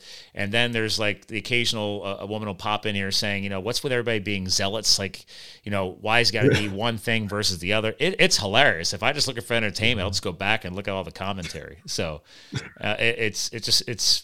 I figured you would get a kick out of it because you get this probably every fifth post. yeah, tend to. Yeah, but that's still yeah. people feel like they have to defend it's like, listen, I'm not here defending one or the other. I just know it works. Like that's mm. but people are like, how do you sit down and eat a whole pound of beef? I'm like, easily. And it tastes yeah, great. Very, and yeah. I was like, and look, you do that with gusto. That's how. Yeah, I was like, somehow yeah. I'm lean and trim and very athletic. And I'm 45 years old. And I'm yes, I could sit down and eat a pound of beef before hopping on a podcast. There you go. Yeah. and, and they'll and they'll say that's because you work out. You know, well, you're doing that. I work out work less out. now than I ever did. I'm, I'm, I'm lucky if I, I travel a lot for business. I'm a, I'm a sales consultant, a marketing guy. Dude, I'm on the road more than I've ever been uh, this past year. I'm lucky if I'm in my home gym two to three days a week. Yeah. Yeah. So, and I always remind people that too. It's like, guys, like you can work out until you're like ready to go to the grave, but if your kitchen mm. sucks, it's I'm all about how I fuel the tank. So yes, I've gotten a little weaker, you know, because I'm not lifting as heavy as I normally am. Mm. But that's where it's like that's the advantage of the gym. You add the gym in, that's what makes you stronger. That's the fountain of youth, like Vinnie likes to say. Like you got to move the body, you got to you got to keep testing it, you got to strength train. So I, I, you know I try and f- beat the crap out of myself in the hotels when I can, you know. yeah. But my kitchen is more committed than my gym life these days and I yeah. have no energy problems whatsoever. No. So, well, I think that's the thing. You know, people say that you know, like, uh, you know, it's nine percent, you know, diet, ten percent hard work, or something like that.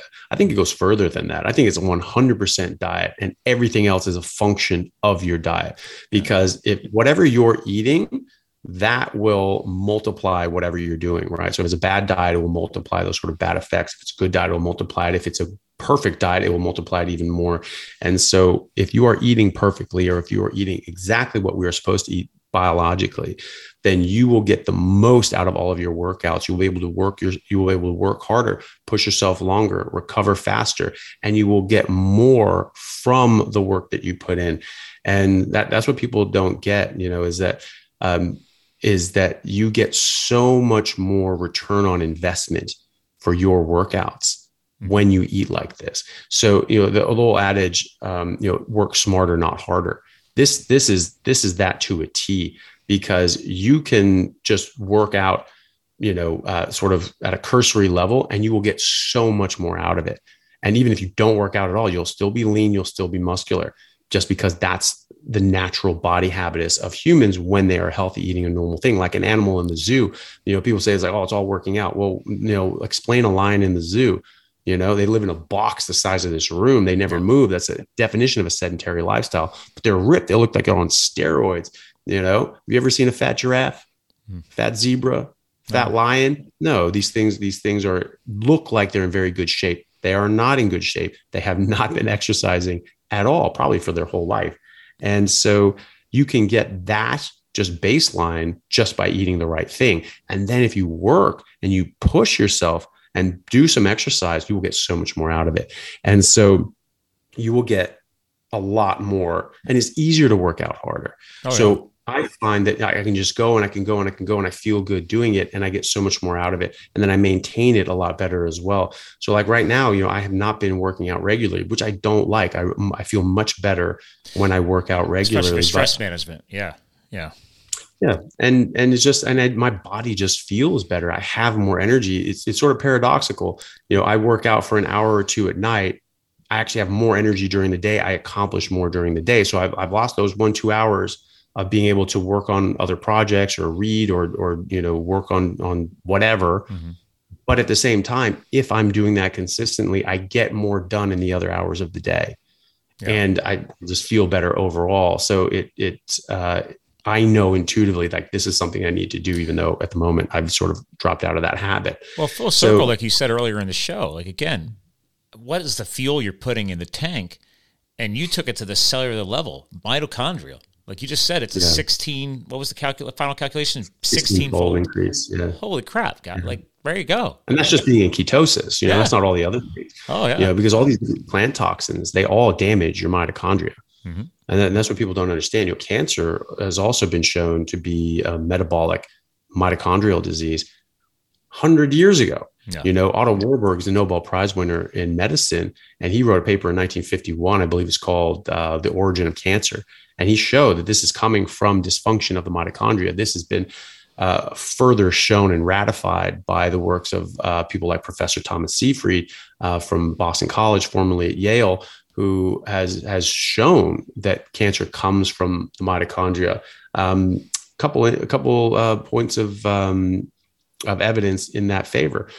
First of all, you know, think that is only comes from genetics. It's just these genetic mutations. That's the only thing driving that. Okay, well then why is it that there are cancers that have no genetic mutations? None. Right. So that kind of pops a hole in, in that argument, right? Uh, people can Google that. Go on Google, Google, Google Scholar, and just and just Google cancers, no genetic changes. Hmm. All right. I Googled that because I was like, really? You know, and you can just go and you can do that. And you'll see there's a lot of papers uh, that that talk about all these different cancers that don't have genetic changes. Um, and then you can uh, also look at the fact that there are that there are studies that they took um, they took the the nucleus out of uh, a cancer cell. Oh, and that's another thing in, in like a solid tumor, right? Okay. You know, people think that it's just like that you have all these genetic changes and then that cell line just starts growing like crazy.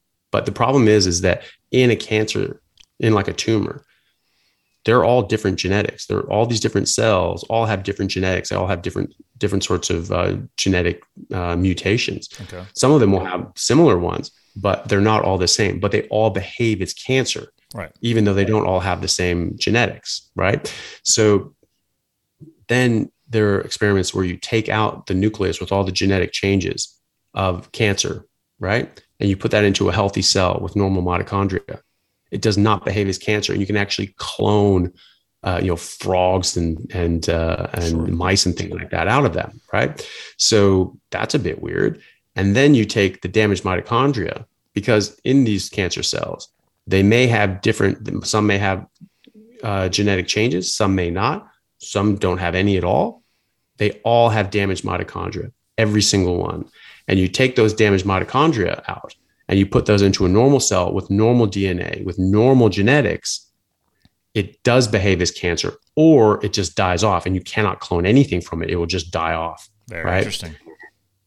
Even more, if you take healthy mitochondria and you put those in cancer cells, it stops cancer. Okay, so that's and they're always looking for ways to starve cancer, right? So the, the quote of "Oh, we got to starve the cancer." Okay, well, well, you starve the cancer. Well, that's the thing. When these damaged mitochondria, uh, with these damaged mitochondria, they require much, much more blood sugar hmm. because they're they're they're not being able to they're not able to produce energy as efficiently, right? You know, you just switch over to ketosis yep. and they're four times as efficient. Well, that's because they're working on a better fuel. But when they're damaged, they can't they can't run on ketones at all. So if you go into ketosis, your body can run on ketones very well. In fact, better than it could previously. Yeah. Uh, four times better, 16 times better. And but your cancer cells can't. And so they require, and Otto Warburg showed this, that cancer cells require 400 times the amount of blood sugar to function that our normal cells do. Okay. So if you go on a ketogenic diet and you reduce your uh, blood sugar level, you severely restrict the energy uh, resources available to that cancer cell. And, and that makes it harder for it to behave as it wants to. So, so even our also, natural process of gluconeogenesis is not going to be negatively impacting us, right? Because obviously, people say that's why it's like if you cut all sugar and you cut all the carbs out, yes, our body's still going to create a mm-hmm. small percentage that it needs just from gluconeogenesis, but it's not going to create so much that it's going to be negatively impacting what you're just discussing there, right? Yeah, I mean, I mean, some of it's going to get into the cancer cells, right? Sure. Because you're not going to you're not going to get your your blood sugar to zero, right? But it'll be much less. You know, when you're eating carbohydrates, you get you get very high blood sugar swings, and so that's that's just pouring gas on the fire, mm-hmm. you know. And so it's uh, you're just you're just really ramming in a ton of of uh, energy into these cells, and so if you're constantly eating carbs all day, you're you're just you're just providing more and more energy yeah. for that cancer. Whereas if you're doing it the other way and you're eliminating it, if you have high ketones, if your ketones are up at a certain level, your your blood sugar can actually go down to what we what we would normally traditionally think of as dangerous levels. It doesn't affect people. Your, your people are just fully conversant and and having no problem because their brain and their bodies can be com- can run completely uh, well on just ketones. And so uh, the cancer cells can't. The cancer cells cannot run on ketones, so they're severely limited. And so what we, um, yeah, they sort of starve them out, and you're you're limiting the amount of, uh, of food available. They can also run on glutamine, which is a, an amino acid that our uh, our body makes as well, um, and that is more difficult to limit. There are medications that can limit this, but they haven't really been approved uh, for use in, in, in you know uh, you know different sort of cancer modalities, mm. um, and so that's something because these things aren't uh, you know they're off patent and all that sort of thing. There's not really a bunch of money behind it to say like, hey, here's a new uh, you know look at at cancer and cancer treatments. So, but you know people like you know Seyfried, you've used this in animal models and shown that it works really really well uh, in in killing off these cancers. In fact, in animals uh, with like glioblastoma uh, GBM, which is like the most aggressive form of primary brain cancer, yeah. really probably the most aggressive form of cancer at all. Um, put these into into mice, um, and you know you give them just normal normal sort of chow, whatever that the that the animals eat, uh, they'll they'll die within you know sort of a week or so. And then you put them on a ketogenic diet, they live twice as long. Hmm you give them this thing called uh, DON, which is a um, you know the uh, sort of limits the amount of glutamine available. Uh, they'll live you know like three times as long, right? So they'll live, live even longer than the ketogenic group because in GBM, there's different cancers require different amounts of glucose and glutamine. Uh, GBM is like 70% glutamine, 20% glucose. Wow. Uh, from substrate level um, glycosylation or, or, or um, uh, yeah. And so that is um, that's sort of the heavier side of things. But other other cancers are more uh, uh, glycolytic, so they'll use they use more glucose, so they're much more sensitive to uh, being in a ketogenic diet. But but GBM in particular, they're very uh, they're they're more dependent on glutamine. So that would stand to reason that the glutamine uh, limiting side or the the medication that affects that would be more efficacious in treating that. Makes sense and it lines up. But then you get the combination group of the ketogenic diet, the calorie restricted ketogenic diet, and the the glutamine uh, inhibitor. No animals died at all. Very intriguing. Right? They all survived, and then they, after forty days, they said, "Okay, we're going to sacrifice these things, and then we're going to take a look at the brains." Uh, and they looked on imaging, and they found that in a lot of them, well, all of them, the cancers reduced significantly. And many of them went away completely on imaging. And then on histopathology, when they you know sliced up the brain and looked at it under a microscope, that all they found were dead cells. There were there were no living cancer cells. They were all just they'd all just died off. So this is a very very very powerful tool. And again, all comes back to the mitochondria. All comes back to our metabolic function. And again, are we going to hear enough about it because is there money in it? Because I mean, that's a problem. If there's if there's no money so, to be made, oh, are they really going to aggressively figure this out and actually get it approved for uh, more use? Uh, not those, right away. for those treatments, no, it's going to be difficult. But you know who does stand to benefit? Obviously, all the people who sure. are not getting sick and not dying of, of these sorts of things or not developing them in the first place, which I think is the key mm. uh, and the goal here. Uh, but also insurance companies. They don't they don't like paying you know three million dollars a year for these brand new state of the art cancer treatments. interesting angle to go after there. I like that. Okay, because like who, who's got all the money, right? You got healthcare and the drug companies, but let's not forget about the insurance players. I didn't think about that. Yeah. Well, the insurance companies are the ones paying for all these drugs, yeah. and it may be that they have, you know, sort of in, in investments and and uh, conflicts of interest in their own sort of uh, business dealings. Maybe they're they're part owners in the um, prescription company, so they're happy to pay themselves a lot of money. Who knows? I'm sure they're. I'm sure you'll run well, the whole that sort of racket. Thing. The system is so broken; yeah. it's not even funny. Like yeah. them, them in this country. I don't know if it's the same thing down your neck of the woods, but it's like you know restricting MDs to ten minute intervals with patients. I'm like, that's just like that's not healthcare. Possible? Yeah, no, it's not possible. You, you barely and, even get to know the person's name and and their age and oh, what's your symptoms and like, up oh, that there. Here's your here's your pill. That's not healthcare. Yeah. Yeah. Well, I mean, in 10 minutes, sometimes you don't even know enough about it to know no. what pill to, to go with because, you know, it's. I call it a pharmaceutical band aid. Like you're hoping that yeah. was the right pill or pharmaceutical solution. It's not a solution, it's a band aid. Like you didn't actually, mm-hmm. there's no root cause determined yet. So you're just popping a pill. And hopefully you gave him the right yeah. one because yeah, you only exactly. had 10 minutes. So. Uh, yeah, no, it's not enough time. Yeah, and uh, but I think that that's probably a good angle. You know, like you know, Shawn Baker is has you know Revero Health, and what their angle is is I'm going to company. To see what he's ripping the lid off on that man. Yeah, that's yeah. Well, they're well they're starting to get they get moving, and they're and they're trying to talk to big companies. You know, like look Nike. Um, you know, they would they would incentivize people to work out, to run to work, to bike to work. To you know, you get a two hour lunch break if you go to the gym yeah. during that time and work out for at least an hour and you know and you get paid more if you work out if you get paid more if you run because it lowers their insurance costs. And what Baker's saying is like hey you want to lower it even more? You know you go through this you let me in there you let you know educate these people and and and get them eating right you know we'll we'll reduce your insurance I would costs love that. Minimally. I, mean, I pay I, I I'm an independent entrepreneur, so I got to pay. I pay for my own policy. My wife, she's a veterinary doctor. They have their own stuff with you know they're all women practice. So I've always had my own thing, and I'm like, I, it just keeps increasing every single year, and I don't use it. I, I, stand corrected. I did collapse a lung a year ago. I had to go for lung surgery for that. That was a oopsie. Mm. Uh, but uh, okay, first time in years I actually needed it. You know, uh, and actually that's how I always tell people like, oh, you don't you don't go in for a regular MD checkup, and I'm like, when I need too. Yeah. Yeah. Like, but yeah. again, I got I got to pay all this stuff, and I was like, I, where's my discounts? Like, I'm the one mm-hmm. saving a lot of money. yeah.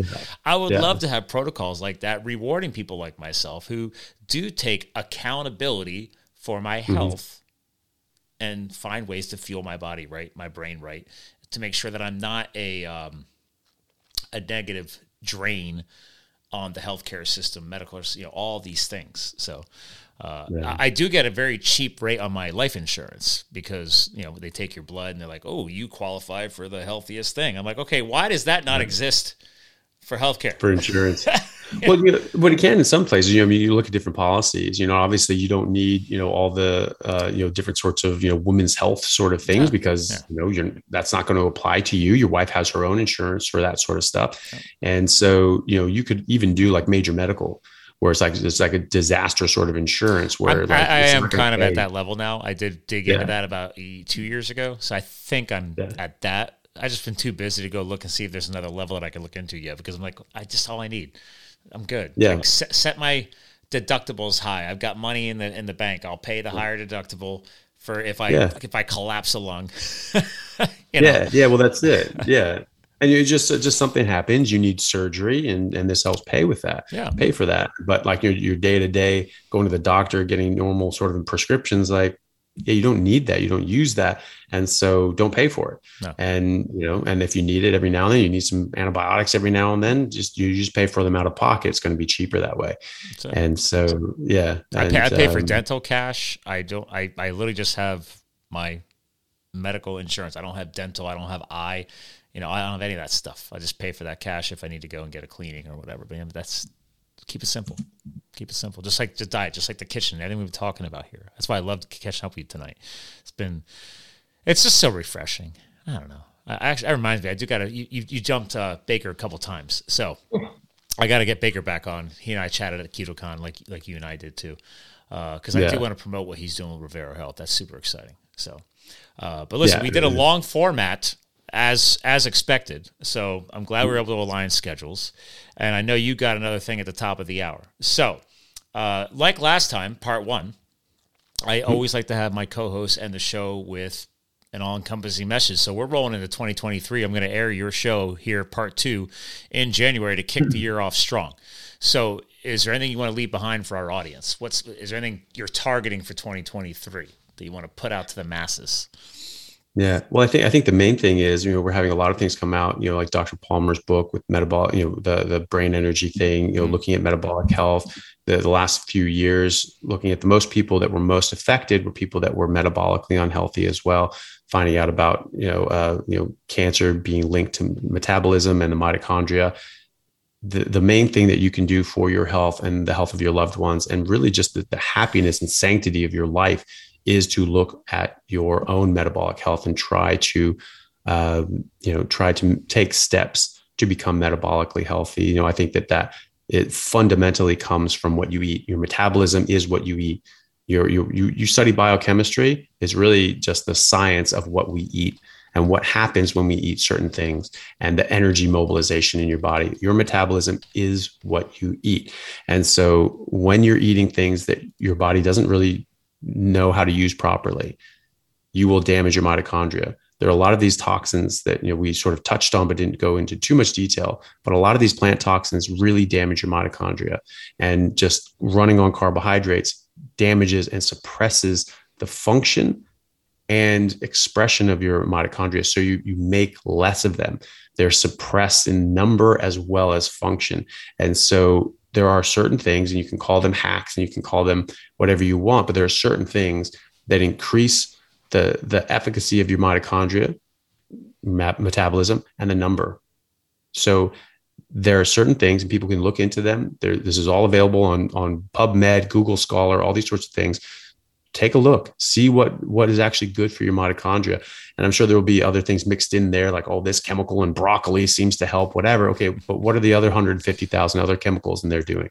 Right. Are those helping as well? Are those contributing, or are they diminishing uh, from your metabolic and mitochondrial health? So I think that metabolic health is is just the most important thing. It was what will keep you healthy and he keep you healthy longer and will help you weather you know all sorts of different infections and uh, and will prevent you from getting chronic diseases in the first place. Because I don't think that these so-called chronic diseases like autoimmune issues, like heart disease, even cancer and Alzheimer's, Parkinson's, and diabetes, I don't think these are diseases. They're non-communicable. They didn't exist 100 years ago in any real numbers.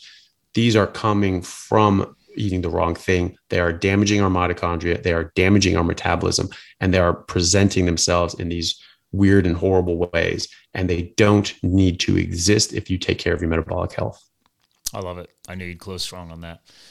Well, listen, hang tight. I want to get proper goodbye off the air so you can get to your next meeting. Ladies and gentlemen, part two. We nailed it. Long form, by the way, almost two hours because there's a lot of knowledge dropped today. So make sure you hit rewind. Uh, so again, follow him on Instagram and YouTube. I'll have all the stuff linked on the show notes for the uh, episode release at Anthony Chaffee. Um, again, guys, it's metabolic health, your mitochondria, the power plant in your cells, everything we discussed tonight. Focus on it. All right. So remember, we're here to fuel your health, your business, and your lifestyle. Anthony helped us do that today, part two in the books. So thanks for tuning in. And remember, you too can live the fuel. We'll talk to you guys again soon. Recording.